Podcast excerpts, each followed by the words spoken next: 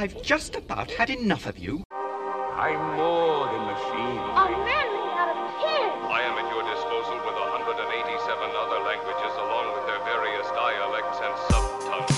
Dialects and subtongues. Hello, and welcome to a very special, oh, oh so secret episode of 50 Years of Shit Robots. We're calling this episode a Sideborg episode, um, which is, I mean, really, it's it's to kind of go over things that we feel we might have missed um, in the episodes that we've already done, or the information may have changed since then. Um, but essentially, it's just more delicious nuggets of filthy facts about some of the films that we have been chatting about. Um, so, uh, together, as always, uh, me, Matt Brown, and Stephen Murray. Okay, so our first sideborg is going to be for the film The Day the Earth Stood Still. Yeah, the 1951 one. The 1951 film, yeah. Not the 2008 Keanu Reeves spectacular. No. No, we've said quite enough about that film, I think. You're the brain box of this organisation. Your knowledge of films is, I mean, it's frightening, I think, is the best way I can describe it. I have it's- it's basically. ridiculous. It's a little bit like um, talking to you about films is a little bit like turning on the radio. Radio 4, I hope. Radio 4, yeah. Because you just know such a lot.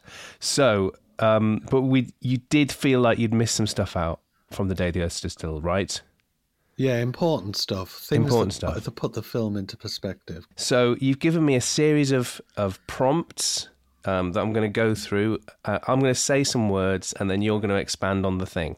So one thing that we didn't mention in the uh, episode is that the film is based on a short story. Yes, it is. It is based on a short story by Harry Bates called Farewell to the Master. Right, the, this, the ship appears, it doesn't land, it appears in Washington, D.C. And then after a couple of days, uh, the, the doors open seamlessly. So that's where the Hollywood film gets this idea of opening the doors seamlessly and a ramp appears. And out comes Klaatu. He, he basically says, I am Klaatu and this is Ganut, because Ganut is next to him. Now, Ganut is the robot, but he is humanoid form and he's made out of some sort of green metal and he's wearing a loincloth, which Okay. suggests that underneath his loincloth he's got a full set of Ganuts. Is that the reason he's called Gnut? I think so, yep. so, so Gort is Gnut. Gnut yes, is Gort. in the short story he's called Ganut. G G N U T. and in the film he's called Gort. Yeah. yeah. Okay, s- so does Gort slash Gnut essentially operate in the same way? Are they this? Are they the same in the film and the short story? He's quite benign in the short story because uh, what happens instantaneously is that Klaatu gets shot and killed. Which doesn't happen in the film. I mean, he gets shot in the film, doesn't he? Immediately. He gets shot and killed in the film. I thought in the first that first encounter he was not. He was. Oh no, he wasn't shot. killed in the first encounter. No, he wasn't. You're right. No. but he was shot and killed later. Yeah. Okay. So, um, so Gort looks different from Gnut Oh yes, very different.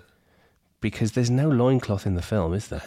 No, he's got like a metal nappy on in the film. does he? Hang on, I just want to get a picture of it. Oh yeah, he does. That's brilliant. Why does he have a nappy on? Oh, I don't know. That is that is so weird that he's wearing a nappy. He's got well, he's presumably got nothing to. There's there's nothing. There's You're no perplexed now, aren't you? there's no reason. I've not been this perplexed since you told me that Data had sex in Star Trek. Data's junk.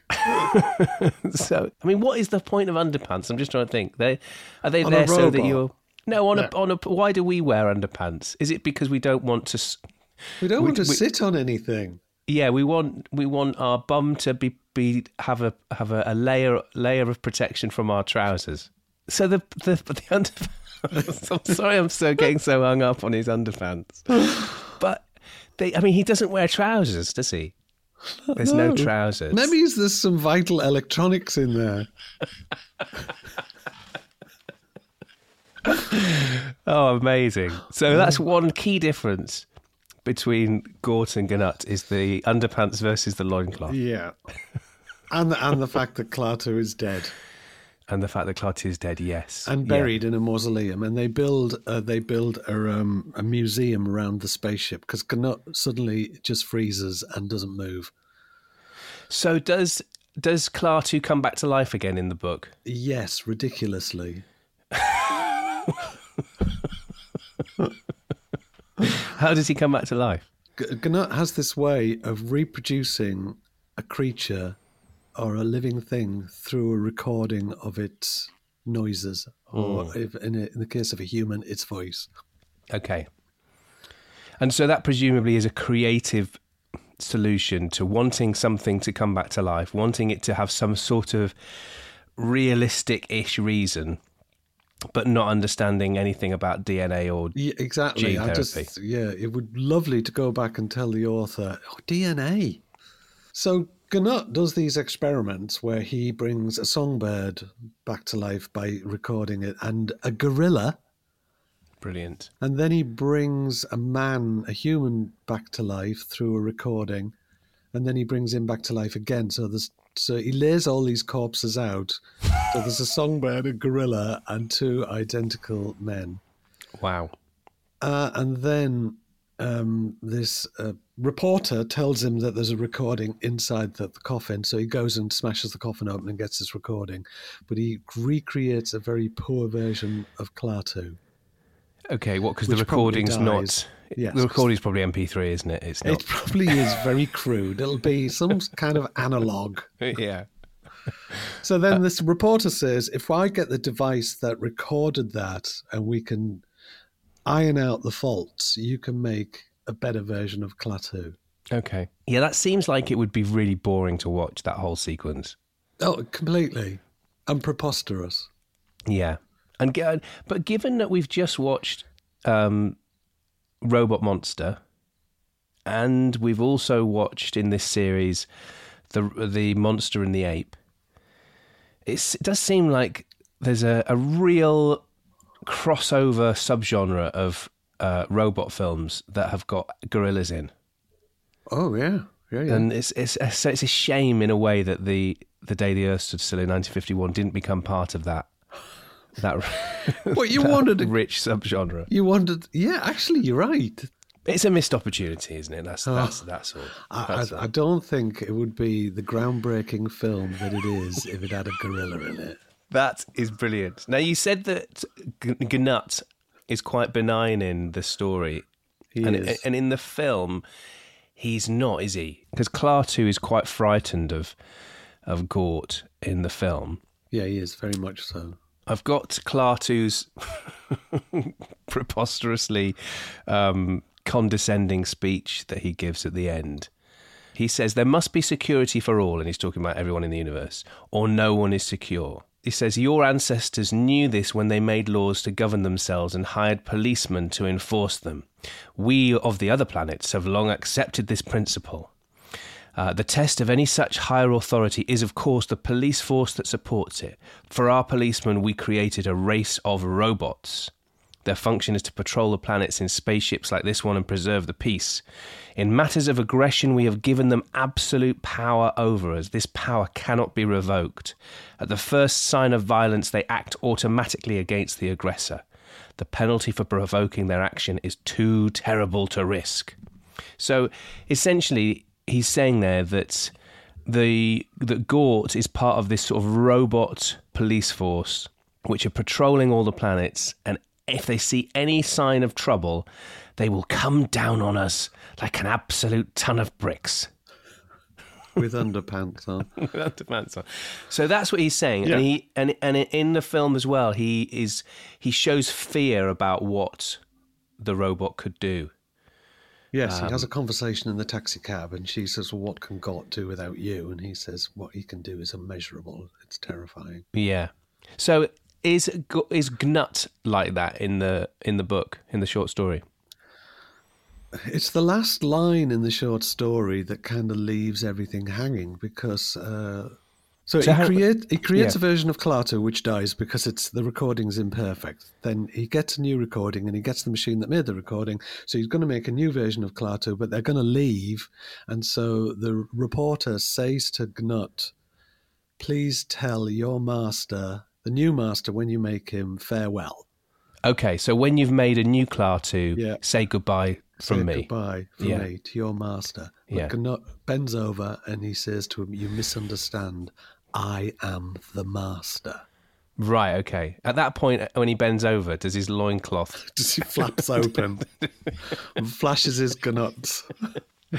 So, and so what's that? So it's he's not so benign, you mean? That he, that he Well, I don't the- know. It leaves it open because he's tried all of these things to, to recreate Klaatu, and he's been really lovely. He, he hasn't um, he hasn't attacked the reporter, and throughout the, the short story, there is this feeling that it, uh, gonna, is going to attack him, but he never does. But then it leaves this uh, concept, this idea that the robots where Klaatu comes from are the masters. They're the ones that rule, Yeah. and they have this ability over life. Okay. I suppose that's similar, isn't it, to the the message in the film, except that the the it feels like Klaatu is the master of Gort in the film Yeah. because they've created these as their police force. He's tentatively the master. Yes, yeah, in in name only. Yes. Yeah, fair enough. Okay, good. The next thing on my list of prompts is Cyborg, 2087. Yeah, in 1966, Michael Rennie uh, would play a cyborg. Uh, Michael Rennie is the actor who plays Klaatu. Okay, so he plays a time traveling cyborg in the film Cyborg 2087. Yep. We'll be watching that, won't we? Yeah, we'll do an episode of that. Lovely, good. One of the things that I found most joyous about the fir- my first watch of The Day the Earth Stood Still was the amount of hats that were worn in the 1950s, particularly on the news journalists. So on the, on TV news um, in the film, the the newsreaders just uh, on the television are wearing hats, which is lovely. So what I've got down broadcast journalists as another prompt. What's that about? All the broadcast journalists in that opening sequence, which are announcing the arrival of this uh, spacecraft, they, they were all real journalists to give it a kind of a sense of realism. Well, that's amazing. That's cool. I mean, that's something that happens now, isn't it? You often see Yeah, like a Sky News, an actual Sky News presenter, or BBC News oh, yeah. journalist, so like in carried on. yeah, in films of that sort, don't you? Oh, wow. Um, that's cool. That's good. Although gonna- n- n- not so many hats. No, These not these days. No, I think uh, will hats ever come back? I don't think so. Not in the, not in the same way. No. I've got also got the words Washington flaps. Ah, now this is quite interesting because a year, lit- a year after uh, the release of The Day the Earth Stood Still, there was two, over two weekends, uh, f- UFO sightings over Washington D.C., which became known as the Washington Flap. And then the last prompt that you've given me, which I'm very intrigued about, just says crack and putty. Yeah, to make it look seamless when the door opens on the ship, they uh, they put a putty around the crack in the door and painted it silver, so that when it opened, it would look like it's opening from nothing. Yeah, that's cool.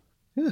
Like an early practical special effect. Yeah, the putty tore apart, and uh, which now makes me want to go back and and see if I can see the putty. Yeah. Um, I, I will never watch this film again now without being just obsessed with Gort's underpants. Good. Okay. So that is our Sideborg episode done on the day the Earth stood still. There will be others because there are things that even Stephen Murray's massive brain missed on first on the first podcast. Don't forget, if you want to check out some more of our podcasts, there are loads available now. Uh, See what we think about the robots in films like Wizard of Oz, A Perfect Woman, uh, The Day the Earth Stood Still, um, the fabulous Santa Claus versus the Martians. They're all there. Check them out at your leisure and convenience, and we will be back in your lugholes uh, very, very soon. So keep watching your podcast feed for more brand new episodes of 50 Years of Shit Robots. And until we meet again, goodbye. Goodbye.